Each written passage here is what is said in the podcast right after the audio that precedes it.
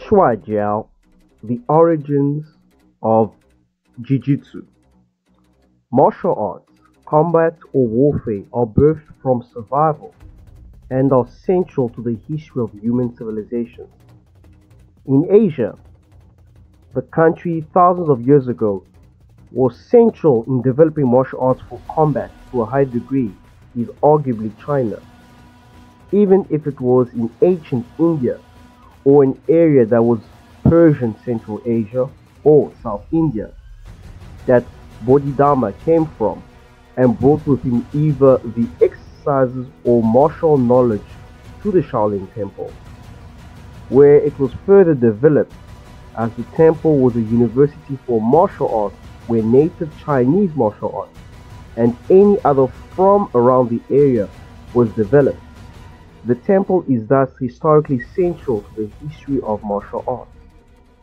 In terms of popularity, the temple was the place, but more so were the individuals or groups of people who developed, experimented, and thought about how to improve the body and the mind, with martial arts being one of the places where to apply the knowledge discovered.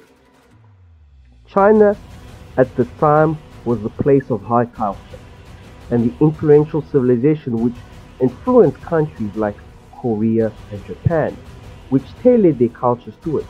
For example, Zen Buddhism is Chan Buddhism. Shuai Jiao, Chinese wrestling, is the grandfather of Japanese Jiu-Jitsu. This will include Judo, and thus the great-grandfather of Brazilian Jiu-Jitsu and Sambo, etc.